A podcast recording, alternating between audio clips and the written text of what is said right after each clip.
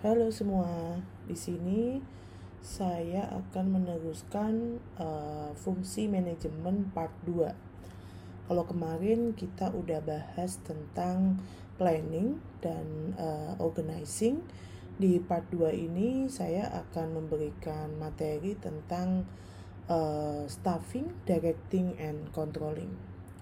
Kita mulai dengan uh, penataan staff. Kalau di sini penataan staff itu bisa dilihat dari uh, ngapain sih perlu ditata atau kenapa sih perlu disusun uh, manusia-manusia dari karyawan-karyawan perusahaan ini. Uh, memang pertama kita tahu uh, perusahaan itu butuhnya seperti orang yang mana gitu, kemampuan apa, lalu kemudian uh, biar tahu mana saja yang dibutuhkan dan uh, sesuai dengan perusahaannya. Lalu kemudian uh, intinya sih perusahaan itu tahu dulu yang mereka butuhkan itu berapa, lalu kemudian uh, mereka baru nentuin uh, mau merekrut pegawai yang seperti apa. Jadi memang harus dilihat terlebih dahulu kebutuhannya uh, yang ada di lapangan seperti apa. Nah, setelah kemudian perusahaan melakukan rekrutmen, di sinilah kemudian baru perusahaan memberikan beberapa treatment. Contohnya adalah training tentang uh, job desk kebutuhan um, kebutuhan dari pekerjaan itu seperti apa. Nah, berikutnya uh, setelah bekerja dan lain sebagainya, kemudian ada promosi.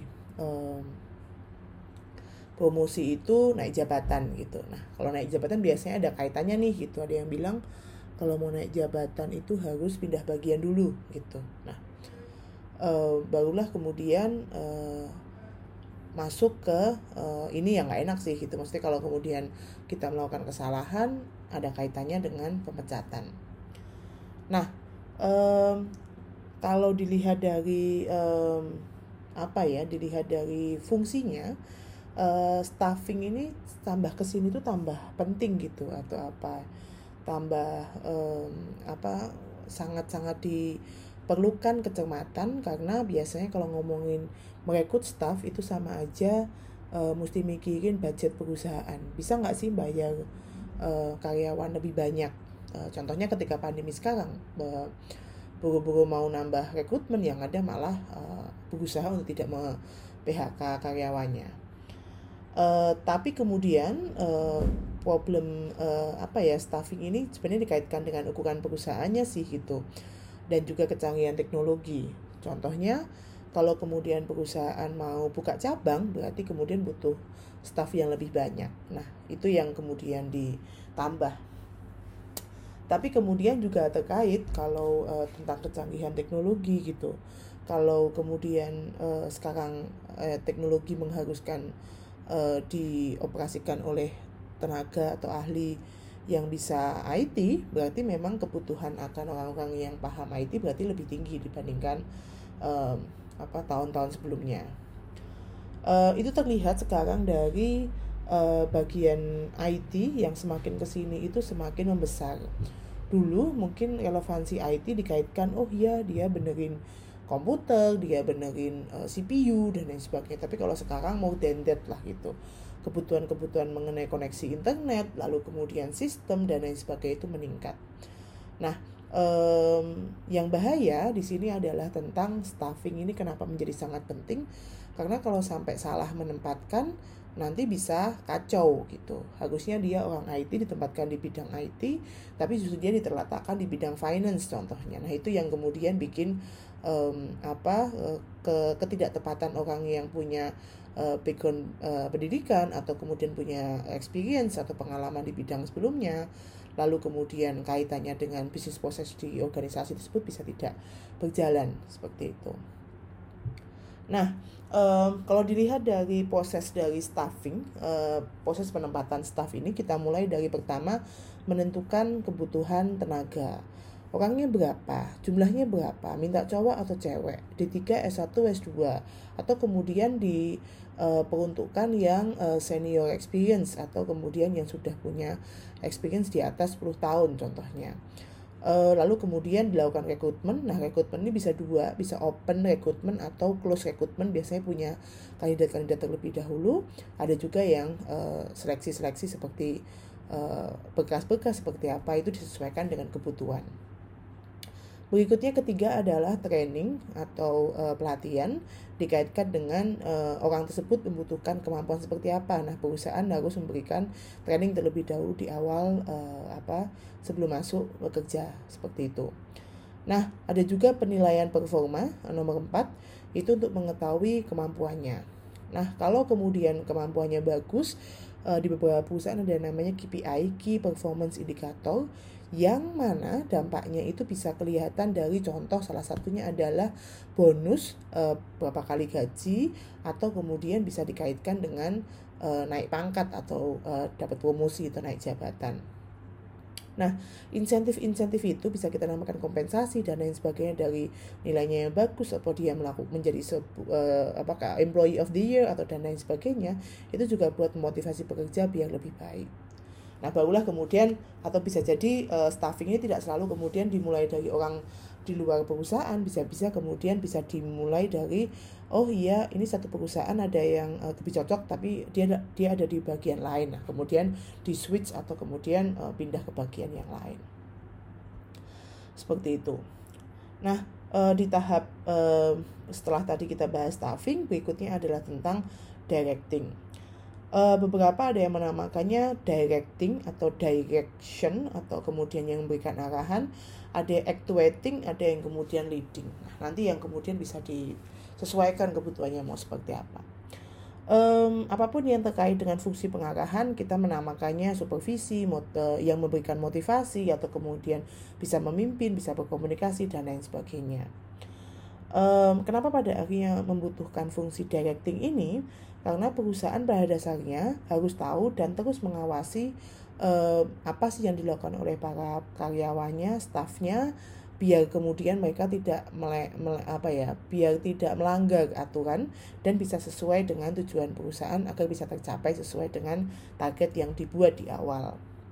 Nah, um, apa ya? Tapi kalau ngomongin directing ini ya menjadi sangat uh, sangat subjektif karena pada dasarnya ada juga beberapa uh, uh, apa ya director atau leader yang mengeluarkan atau memiliki program-program yang ada insentifnya dan reward bisa berupa apa pun uh, tidak kemudian langsung uang bisa barang bisa jabatan bisa training-training yang sangat uh, mahal gitu yang kemudian bisa menyenangkan para pegawai biar kemudian mereka bisa lebih termotivasi untuk bekerja. Nah, tapi sebenarnya data dari uh, yang menarik adalah 90% uh, kepemimpinan itu adalah dimulai dari kemampuan uh, bagaimana seseorang bisa mengkomunikasikan sesuatu yang orang lain inginkan. Jadi kata kunci dari leadership itu sebenarnya bukan tentang dia melit saja, tapi uh, melit atau memimpin tim, tapi juga bisa mengetahui um, ini tim tuh maunya seperti apa. Nah, untuk itulah the most important aspect of directing is a good communication. Karena tadi tugas utamanya adalah mengkomunikasikan keinginan uh, orang lain sehingga ya aspek paling penting dari directing itu adalah berkomunikasi yang baik.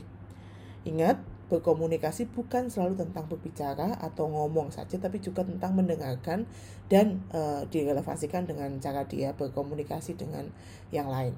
Seperti itu um, good communication kalau dalam hal ini terkait dengan directing itu bisa kemudian dilihat dari bagaimana cara dia membangun hubungan interpersonal. Jadi saya dengan kamu kamu dengan temanmu dan lain sebagainya uh, yang sifatnya positif. Jadi tidak kemudian uh, membangun hubungannya itu sih yang baik-baik saja. Plus uh, yang paling agak susah dan ya kok paling kok agak ya gitu yang agak susah adalah tentang bagaimana cara bisa menyelesaikan masalah yang efektif. Kata kunci yang menarik adalah tentang efektivitas. Jadi, eh, kenapa pada akhirnya kita menggunakan penyelesaian masalah efektif? Karena biasanya kalau orang sedang ada masalah, problem utamanya adalah drama. Nah, drama-drama om emosi-emosi ini yang kemudian membuat uh, penyelesaiannya jadi tidak efektif. Gitu. Jadi bisa lama, heboh, bisa lari ke masalah-masalah lain, uh, terus kemudian kerjaan-kerjaan gak lancar dan lain sebagainya. karena pada akhirnya kalau sampai komunikasinya lemah itu nanti eksekusinya juga lemah jadi uh, nyuruh nyuruh karyawan untuk kerja susah dia nggak bisa ngomong karyawan jadi nggak bisa kerja seperti itu nah um, kita mulai dari karakteristik directing karakteristik dari memimpin itu pertama adalah fungsinya itu pervasif atau menyerap Artinya sebenarnya pada dasarnya fungsi directing itu ada di semua level organisasi. E, harusnya kemudian setiap manajer itu harus bisa mengarahkan e, bawahannya seperti itu. Kedua, itu adalah ini adalah aktivitas yang continuous atau terus-menerus tidak bisa berhenti walaupun pekerjaan sudah selesai harus kemudian ada arahan terus-menerus. Berikutnya adalah human factor. Human factor ini Maksudnya kenapa? Mendirect itu bukan seperti orang punya mesin. Jadi kalau mesin itu cuma kemudian kamu jalan dari A sampai B atau C sampai E gitu. Nah, padahal kemudian human factor itu banyak perilaku-perilakunya itu nggak terdeteksi. Jadi kalau bisa jadi orang bekerja tapi kemudian dia sepersekian uh, hari dia jadi moodnya nggak nggak nggak nggak pengen kerja atau dia tiba-tiba nggak ada kabar. Nah itu how to solve that? Gimana cara menyelesaikannya? Lalu kemudian ada creative activity itu maksudnya adalah uh, directing itu terkait dengan bagaimana orang itu uh, menyelesaikan atau uh, pada dasarnya di sini itu lebih kepada seni orang memimpin seperti itu. Execution function maksudnya pada akhirnya director atau leader itu juga harus punya kemampuan untuk mengeksekusi. Jadi uh, tidak cuma kemudian uh, apa ya uh, apa berkomunikasi saja, tapi juga levelnya sudah sampai tahap bagaimana cara menyelesaikan pekerjaan tersebut. Salah satunya yang terakhir adalah terkait dengan delegate function. Jadi uh, dia bisa menyelesaikan pekerjaan dengan cara mendelegasikan pekerjaan ke yang lain. Nah itu nanti bisa dua tuh uh, mendelegasikan plus kemudian pekerjaannya segera dieksekusi oleh para staffnya seperti itu. Nah uh, fungsi manajemen yang terakhir ini dan yang paling uh, apa ya uh, banyak diabaikan karena memang biasanya kalau orang sudah melakukan pekerjaan selesai mereka tidak melakukan evaluasi. Yaitu adalah fungsi controlling. E, pengawasan itu adalah salah satu fungsi e, manajemen yang kemudian pada dasarnya tugasnya adalah memonitor e, progres atau e, apa ya jalannya e, peningkatan perusahaan dan kemudian memastikan semua fungsinya itu efektif.